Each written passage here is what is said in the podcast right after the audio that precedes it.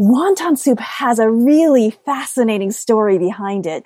Most of the chefs who came here to the United States were from southern China, which is why we call it wonton soup, which is the Cantonese way of saying the, the soup's name. And in Cantonese, you, it, kind of means, if you li- listen to it carefully, it kind of translates to swallowing clouds, which is a really beautiful way of thinking about eating the soup. Like the dumplings are clouds and you're swallowing them, right? So it fits very well. However, if you look at the etymology of the Chinese characters, you will see that they actually reference a different word. They reference a, a word called a word Hundun, which references the primordial chaos, which references the Taoist creationist story. And this is a fascinating story.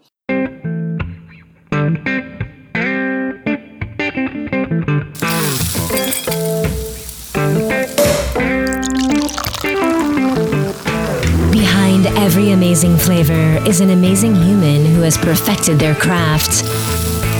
Welcome to Flavors Unknown, a series of inspirational conversations with renowned culinary leaders. Discover how their cultural identity shapes their creative process. With your host, Emmanuel. Welcome, food lovers, to another episode of the Flavors Unknown podcast. I am your host, Emmanuel Laroche. I have been in the food industry for more than 20 years, both in Europe and in the US. And every other week, I have genuine conversations with acclaimed chefs, pastry chefs, and mixologists from around the US. And today's episode is really unique. Our culinary adventure take us to the heart of American Chinese cuisine, where tradition and adaptation come together to create truly unique flavor profiles. I am not having a chef today. We have a special treat for you as we dive into the pages of a captivating new book, Chinese Menu, by the incredibly talented author Grace Lin. The book is not a collection of recipes. It is a celebration of stories, history, and the delicious world of American Chinese food. From fortune cookies to wonton soup, and even the mysterious origins of chop suey, Grace Lin takes us on a fascinating journey through the flavors that have become an integral part of American culture. We'll also explore how these dishes reflect the resilience of the Chinese immigrants in the face of adversity and how they have bridged culture gaps to bring communities together.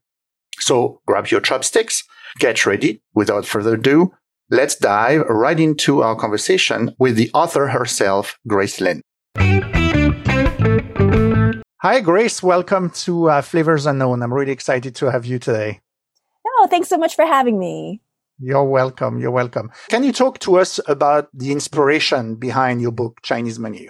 Sure. So Chinese menu, I am very grateful to be here because as you said, Chinese menu is a really different book than what most people think it is. It is not a cookbook. It is not a children's picture book. I, I am a children's book author and illustrator. So most people know me for that. So and very it's well not known. a children's yep. picture book. It's not even a novel. It's, it's a collection of stories I like to tell people if you can picture like those collections of Greek myths, you know, those really thick collections of Greek myths. But so it's just like that, but instead of Greek myths, it's Chinese food. Yeah. because it's like 40 different stories. It's like 300 pages, fully illustrated. So. And illustrated by you, by the way. Yes, illustrated you, by You are me. very talented, not only in writing, but those visuals are amazing. So, oh, I mean, for the people you. that do not know your children book and the other novels that you have written that are fantastic, I mean, they should really buy this book uh, because we all want to know, like, the legends and the myth, that you said, the story behind uh, the American Chinese, you know, food that people can eat at their Chinese restaurants. So, so what sparked your interest in exploring yes. American Chinese restaurant food? So, so in 2004, I wrote and illustrated a picture book, a book for kindergartners, first graders called Fortune Cookie Fortunes. And in that book, you know, now most people know this factoid, but back then in 2004, I found out that the fortune cookie is a completely Asian American invention. And so like if you go to China and you ask for the fortune cookie, nobody knows what you're talking about. And like I said, now most people know this, but back in 2004, it was fairly new information. And I remember telling this to a lot of friends and even family members. And they would all say in kind of the same tone of disgust, Oh, so fortune really? cookies aren't even really Chinese. And they would say like so with so much disdain and so much like, so much, so much like disgust, right? so I, I always felt really bad for the fortune cookie, especially because I could kind of relate to the fortune cookie. I was born yeah. here in the United States. Uh, mm-hmm. but obviously, you know, I have a Asian heritage. And so I kind of felt like, gosh, a lot of people could say the same thing about me, like, oh, she's not really Chinese. And that made me feel bad, but also made me feel kind of indignant because I was like, hey, there's nothing wrong with being Asian American. In fact, we should be proud of the fortune cookie because it's like one of the first truly Asian American foods. It's actually kind of a cool, neat thing for it to have, to, for us to have and for us to have created. And so I kind of started thinking about all of this American food with Asian roots because all the Chinese food that we eat here in the United States is not the same food that you would eat in China, right? It's all been changed. It's all been adapted for people here in the United States. And while a lot of people kind of scoff at it and call it like inauthentic or something like that, I really wanted to kind of change that mind frame. It's like, it's, no, there's nothing wrong with it being Asian American. It's different. It's just different. And I'm hoping that this book gives people uh, more respect for their American food with Asian roots and hopefully gives their gives more respect to their friends that are American with Asian roots as well. So it's it's almost like a, a cuisine identity on its own, correct? Exactly. It's not Chinese food. It's not American food. It's no. American Chinese food. Exactly. that really represents like the whole story of Chinese immigration, you know, in, in the US. So, so I, I want to go back into this, but just to finish the little story, if some people really don't know, what do you, can you summarize like top line the, the story of the fortune cookie?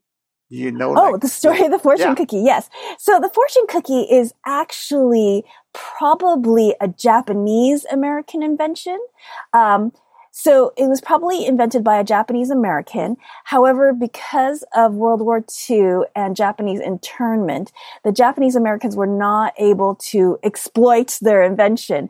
Uh, however, because the Chinese restaurants at that time were searching for a dessert to give their Western customers, they eagerly probably grabbed upon this idea of the fortune cookie to offer their customers. And because there's, there were so many soldiers coming in and out of San Francisco, where the fortune cookie was probably invented, and eating at Chinese restaurants, the Chinese restaurants that had taken this invention and started serving it themselves, the fortune cookie became ubiquitous with Chinese food. And when these soldiers went back to their hometowns in New York and New Jersey and Pennsylvania, they asked their Chinese restaurants for the fortune cookie. And of course, these Chinese restaurants were happy to, happy to supply it once they figured out what it was. And then, like I said, the fortune cookie became ubiquitous with Chinese food. Okay, thank you. Thank you for sharing this. Before we, we continue in this, you know, focus on American Chinese food, I, I just want to use the time that you are here with me to go back into some of the novels that you have written. So where the mountains meet the moon and when the sea, you know, turn to silver, which really have played a role in shaping your identity. How, how did adapting Chinese folk takes influence your connection to your cultural heritage? So I grew up here in the United States and I grew up in upstate New York, which is very, very different than New York City. Just to, where I grew up in upstate New York, there were not a lot of marginalized family. That means there were no black people that I can remember that lived in our area.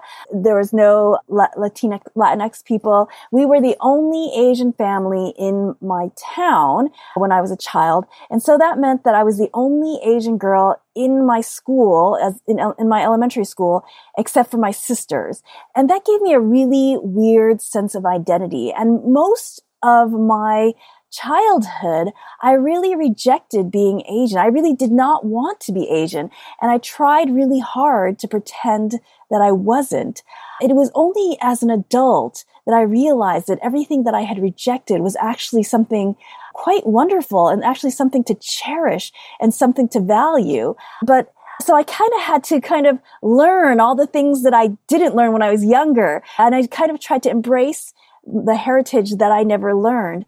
And when I looked back to see what kind of roots that I had to this heritage that, that I didn't learn, I found it in two things. I found it in food because we always ate Asian or Chinese food every night. And I found it in the stories that I read as a, as a child, the stories my parents shared with me. And so those are my two tenuous roots to my Asian identity. And so that's kind of what I leaned into when I started embracing my Asian identity. And those are the things that I put into my books. Okay. All of my books tend to be Asian focused. And a lot of people think it's because I know so much about Asian culture, but that's not the case.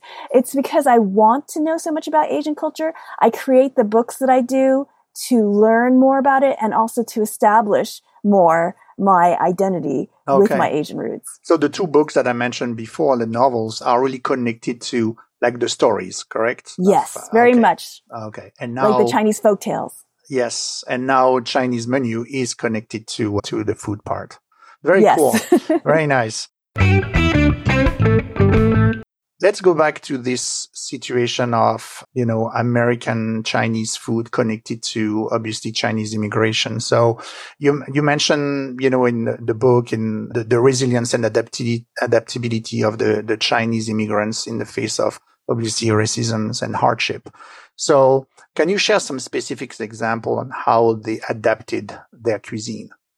Sure. So, so as your listeners probably know, during the gold rush of the United States, a lot of Chinese immigrants came to the United States looking for gold mountain, right?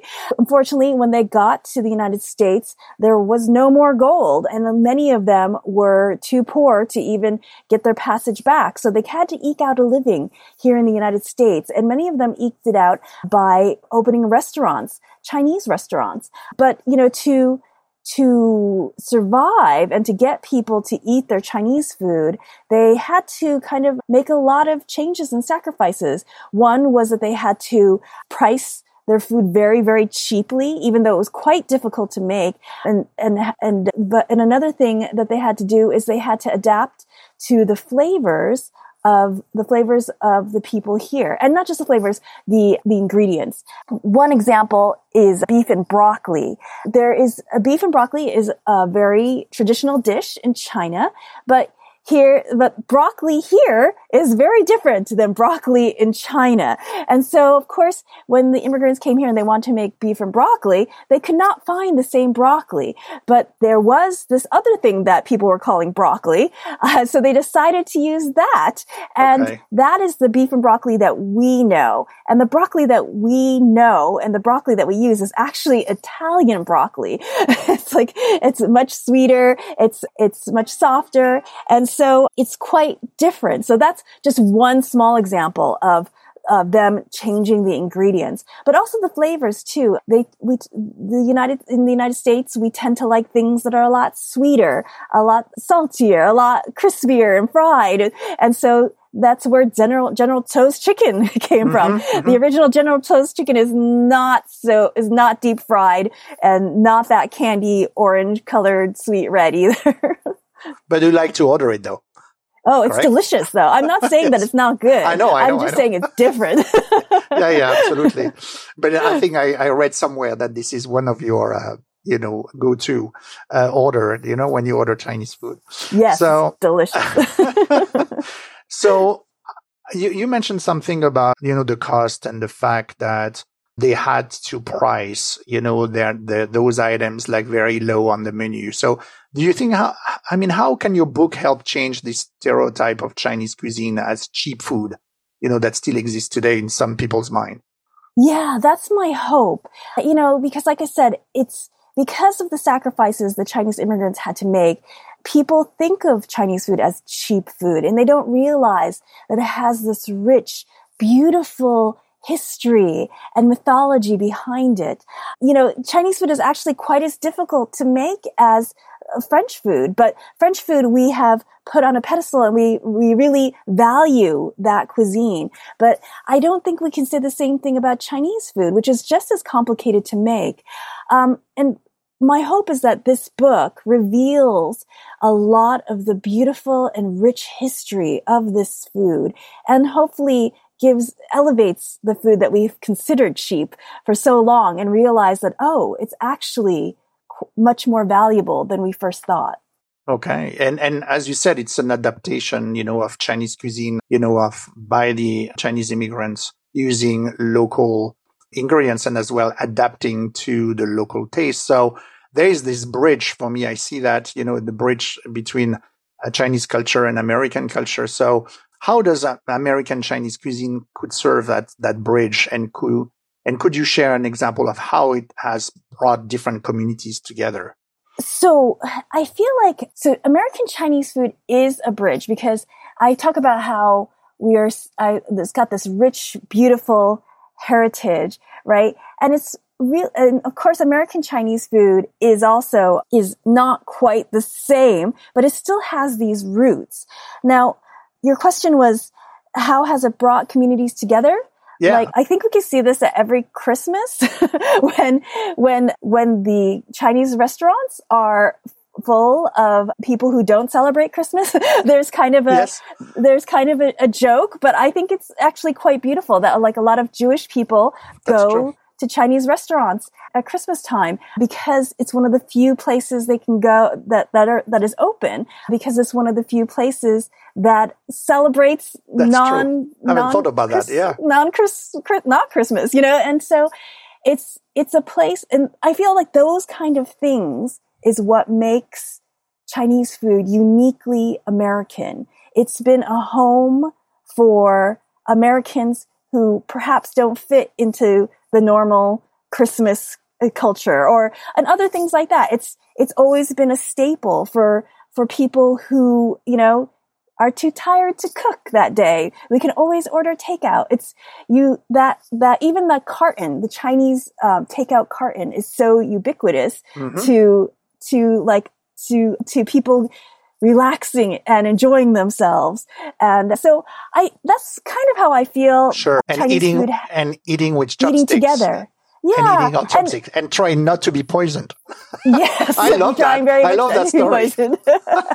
Can you just touch like on the, on the story about the, the, potential origin of chopsticks and, sure. and you know and and and a very nice legend you know did you want the origin or did you want the poison story uh, I think you, can you do two? Like yes, that would be great. So, so there's actually two origin stories of chopsticks, but I'll tell you the more heroic one. The heroic one goes back to Yu the Great, who was this legendary emperor of China, like one of the very first, and he, before he was emperor, before he was known as Yu the Great, he battled the great floods of the Yellow River.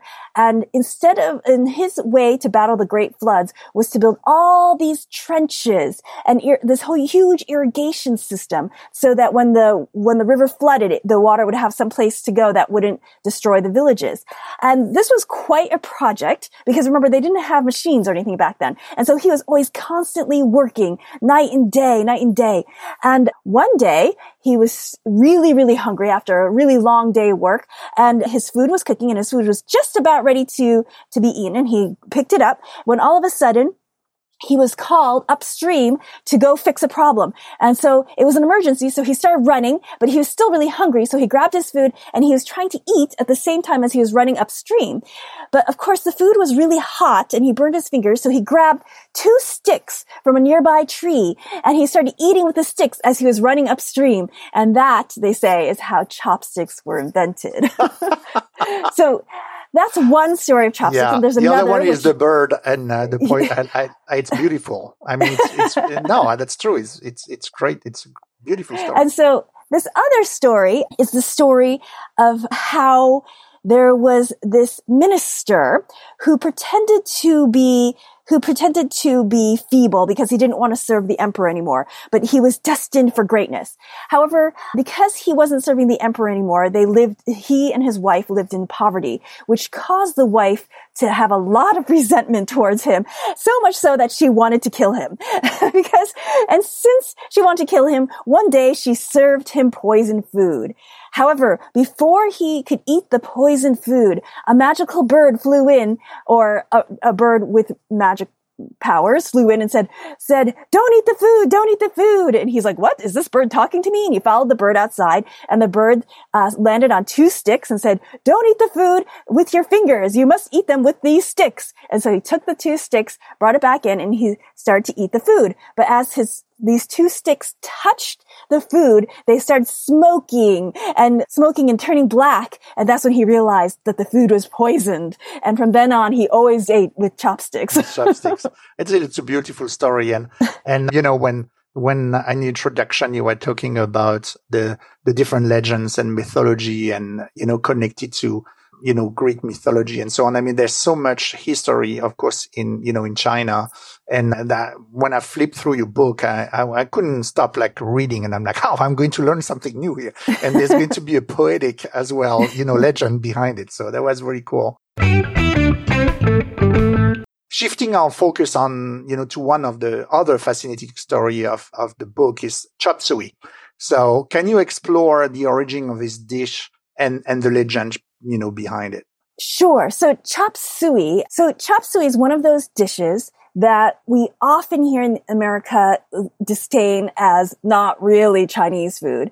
And that might be true. There, there is a possibility that there is a real uh, kind of chop suey dish in China, but the real chop suey dish was probably uh, a meal of uh, a dish with with animal entrails and all these things that probably here people here in the United States are not really fond of eating. So so chances are that this animal entrail dish was adapted and made into chop suey here in the United States.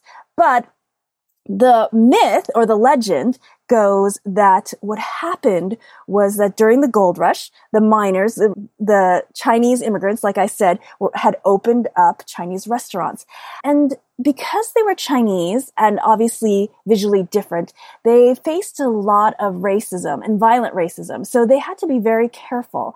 And so the story of chop suey goes that one night a group of drunk miners came into a Chinese restaurant where the chef was closing up. Uh, and they demanded food. They were hungry. And so the chef, knowing better than to anger a group of drunk miners, rushed to the kitchen to try to find something to feed them. Unfortunately, there were, he had used up all the food, all the ingredients of the day, and there was nothing left in the kitchen for him to make a meal out of. The drunk miners are getting angrier and angrier, and so in desperation, the chef the chef took his scrap bin or his trash bin, dumped it into a wok and stir fried it and served it to them. Uh, they loved it. Uh, they must have been very drunk. they loved it and they asked what it was. And the chef, knowing that they, these drunk miners would not know his, know his Chinese words, said it was called sapsui, which means odd scraps in Chinese, which they interpreted as chop suey. oh, the, okay, the Americanized, you know, version of the name. Okay. Yes. Wow. Though most people think, but most historians do not think that that is true. They think like that is the legend that has lived on and on, and probably why we disdain chop suey as not really Chinese food. Most historians say that's probably not a true story, and it is actually probably more likely that it is the entrail dish. Okay, so people because it was based on offal and you know the byproducts of uh, animals and so on that you know they replace those parts with more noble parts you know yes. uh, animals here in in the US. Yes. Another one which is you know my favorite soup, the wonton soup, which is really comfort you know comfort food for me. So what do you think makes it like universally like comforting, and and how does it cultural significance add depth you know to its appeal? I think the wonton soup is just so comforting to people and it was, it's one of the f- soups that are not intimidating for somebody who is first trying Chinese food. Like the egg drop soup might be intimidating to somebody who's never had Chinese Yep. food before, Mhm. you know, they'd be like, oh, egg soup, you know, but the wonton soup is like, oh, okay, so this is kind of like a Chinese dumpling soup because most Westerners are used to dumplings. They're used to like the chicken broth of a chicken broth of a noodle soup. Mm-hmm. and so there's a great story about dumplings in your book as well. Yes. so, so I think that one of the reasons why it's so universally beloved is because it was a very accessible soup for people. And then once they tried it, they really enjoyed it. However, wonton soup has a really fascinating story behind Mhm. it.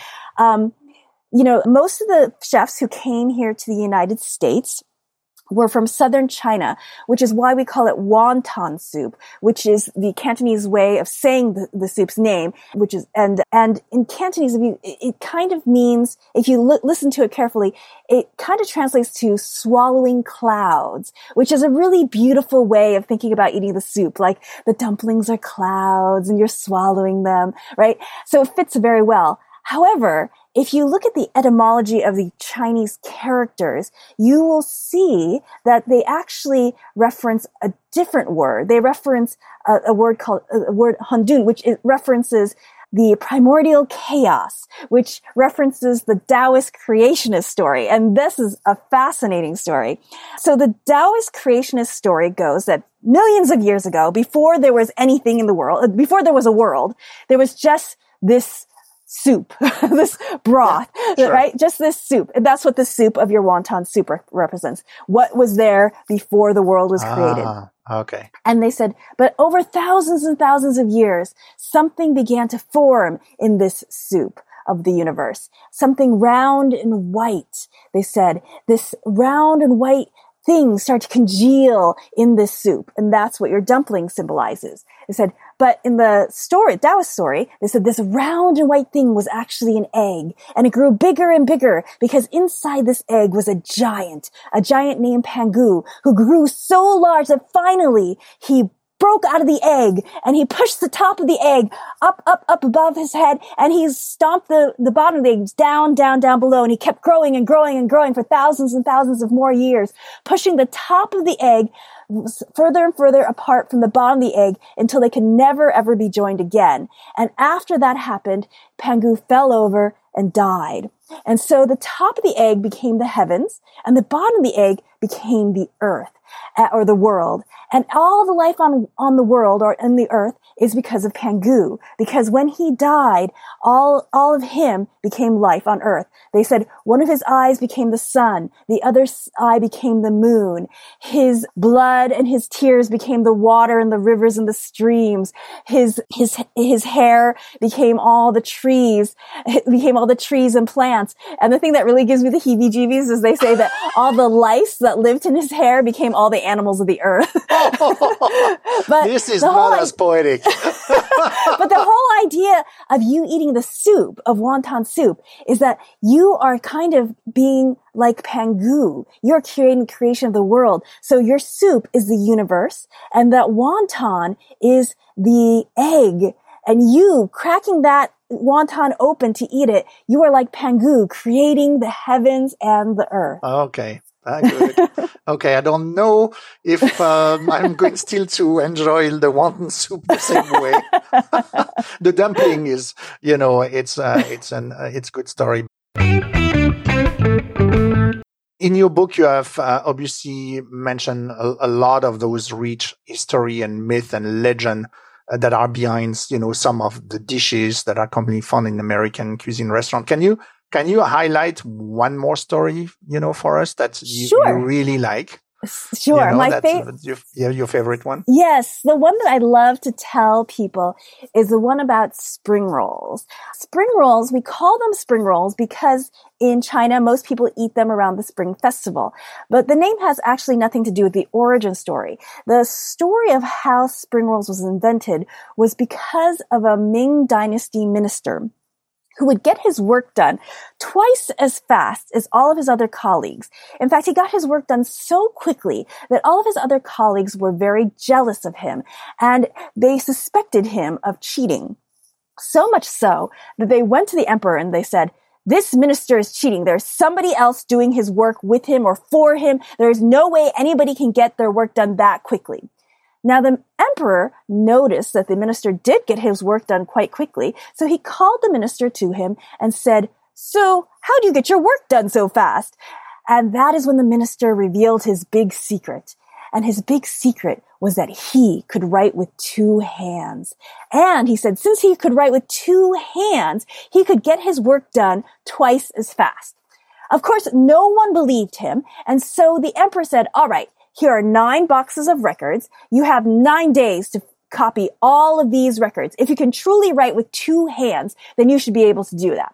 So the minister brought all these records home, opened up the boxes, but when he saw how many records there were in the boxes, he realized that he would have to work night and day without stopping, without any rest if he was going to finish copying all these records, even with writing with two hands. So he immediately started write, started copying these records, working and working, working night and day, night and day, not taking a, not taking a break. Now, this minister had a wife who was quite worried about him, especially when he got to around like day three. And she's like, you have to at least eat. And he's like, no, no, I cannot eat. My hands must keep writing. And she's like, well, then I'll try to feed you. And she tried to feed him things like soup and noodles, but they were very messy. And he's like, no, no, no, I need my hands to write. And so she went to the kitchen and she's like, I need to invent a food that he can eat without using his hands. And so she invented a rolled food that she could hold and he could bite off while his hands were still writing.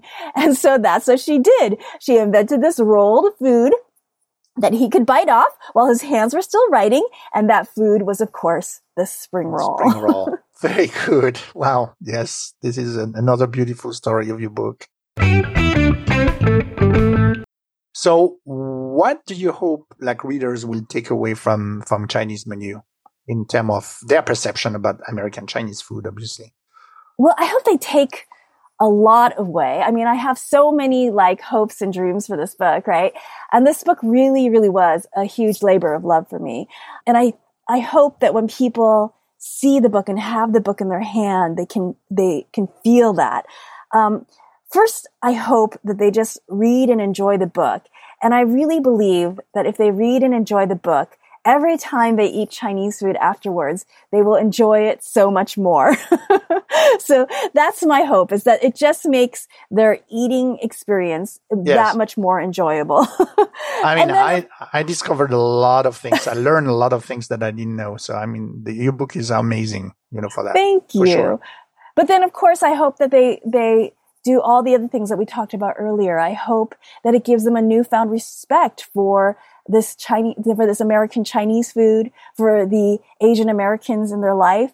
And, you know, and I hope that it just makes them appreciate this, this part of our culture. You know, in the book, I talk about how this food is American Chinese food. So that means any American can really claim it. You know, we call it Chinese food, but since it's American Chinese food, you know, we can all claim it no matter, no matter what our roots are.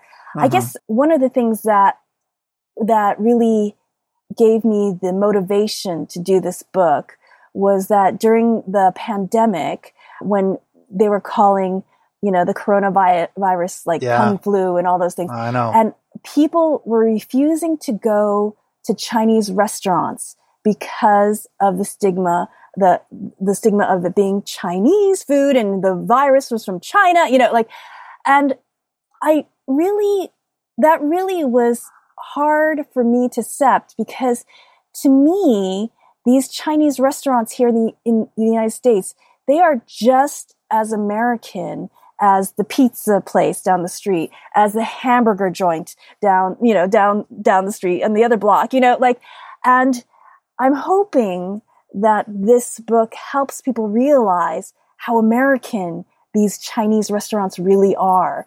And so, and it's not something to feel as foreign because it's actually, it's actually part of their culture too. It's you know excellent points. You know one that you you are making here during the like the whole situation with the the, the COVID um, and the pandemic. And another uh, things I wanted to ask you is while you were writing the book Chinese Menu, it, which always, you know, writing is filled with challenges and discoveries and, and so on. So if there's anything that you can share with us about like the challenges that you have faced while you, you were researching and, and writing uh, for this book? Yes. I mean, there was, it was, it was, like I said, it was definitely labor of love. so uh, I told you that I came up with this idea um, uh, in 2004. And so since 2004, I've been slowly collecting stories. You know, like my father would tell a story, I'd quickly write it down. If I saw a story somewhere on the internet, I'd quickly write it down. But when we finally decided to make this into a, a book, my publisher told me, oh, you know, we're going to, it's classified as nonfiction. I was like, it is like I guess mythology is even though it's myths and legends, it's you know like Greek myths is actually classified as nonfiction. And I was like, oh, okay, and that actually gave me a bit of anxiety. And so I actually hired a research assistant, and I said, these are all the stories that I have. I need you to find secondary sources for all of these stories. So I know that it's just not like my father making it up at the dinner table one night, which, which we did find that he did for a couple stories. Oh, that's and funny. so, and so, you know, so he, so she and I worked together and she, she found, actually she found stories that I didn't even know of. And so that was quite a project to, to verify which stories had real roots in Chinese history. Very good. I'm going to switch to, I'm looking at the time to um, rapid fire questions. So, sure. What is your go to comfort food, American Chinese cuisine? Oh, what's my go to comfort? Probably yeah. dumplings. Definitely dumplings. dumplings? Which one? Because there's so many. I know. Usually the, the ones that are at the, at, at any, almost every Chinese restaurant here in the United States is usually the, I guess we would call them pot stickers. So if they have those, that's what I would get because that's usually what they have. But if, if I have my choice, I'd get the soup dumplings, the xiaolong bao, if they have. Oh them. yeah, mm-hmm. yeah, absolutely. I, I, had a question for you about like what is the and maybe listening to what you said, I probably know the answer, but in a single word, how would you describe the role of American Chinese food in American culture? Oh gosh, in a single word, yeah. how would I mean that's I... one that came to me because listening to you, the bridge, the bridge, bridge. You know, oh, what know? a beautiful. oh, you know, I was going to say I don't know what I was going to say. I was going, I was going to say, I think I was going to say something along the lines of resilience, but okay. I think bridge is better. yeah, no, and yeah, resilience is the symbol of yeah, yeah, of what the food is about for sure. If there's any favorite story or myth related to American Chinese food that you like the book, uh, the best and feature in your book. One of the ones that I like the best, which is quite long, which is why I never really share it verbally or orally is the one on silver, white hair, silver needle tea. It's about this evil Chinese dragon, which is actually quite rare in Chinese stories. Usually dragons are considered good, but this is one of the few stories where the dragon is evil and how, how a young girl has to kind of outsmart him to get this, this special tea.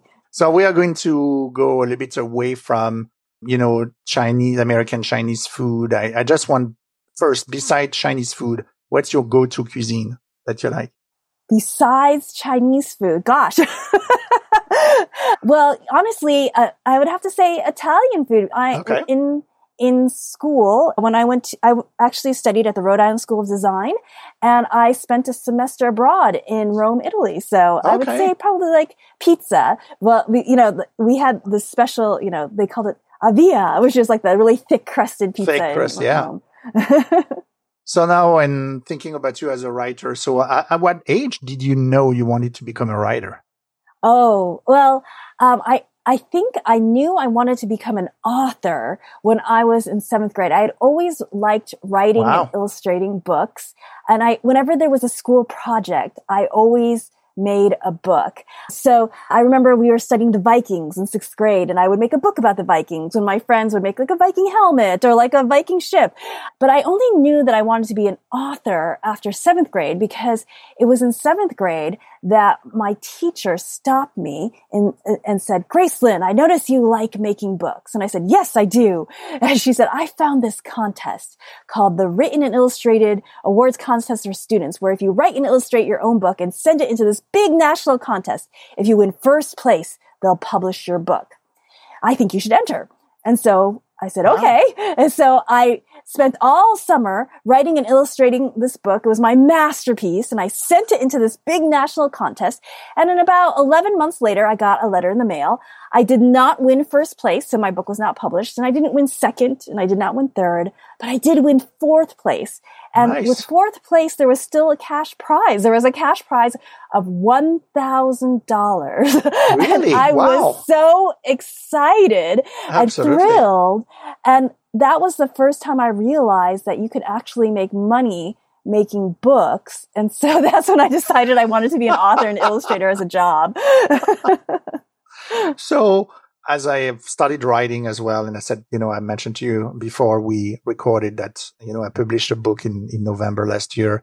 Uh, I'm curious sometimes when I talk to, oth- you know, other authors that their way of writing. So, uh, what what's your process? I mean, do you write like every day? Is there specific hours in the day that you like to write? you know, it, I, I try to have a schedule, but usually it doesn't really work out. so, but for me, because I am an illustrator as well.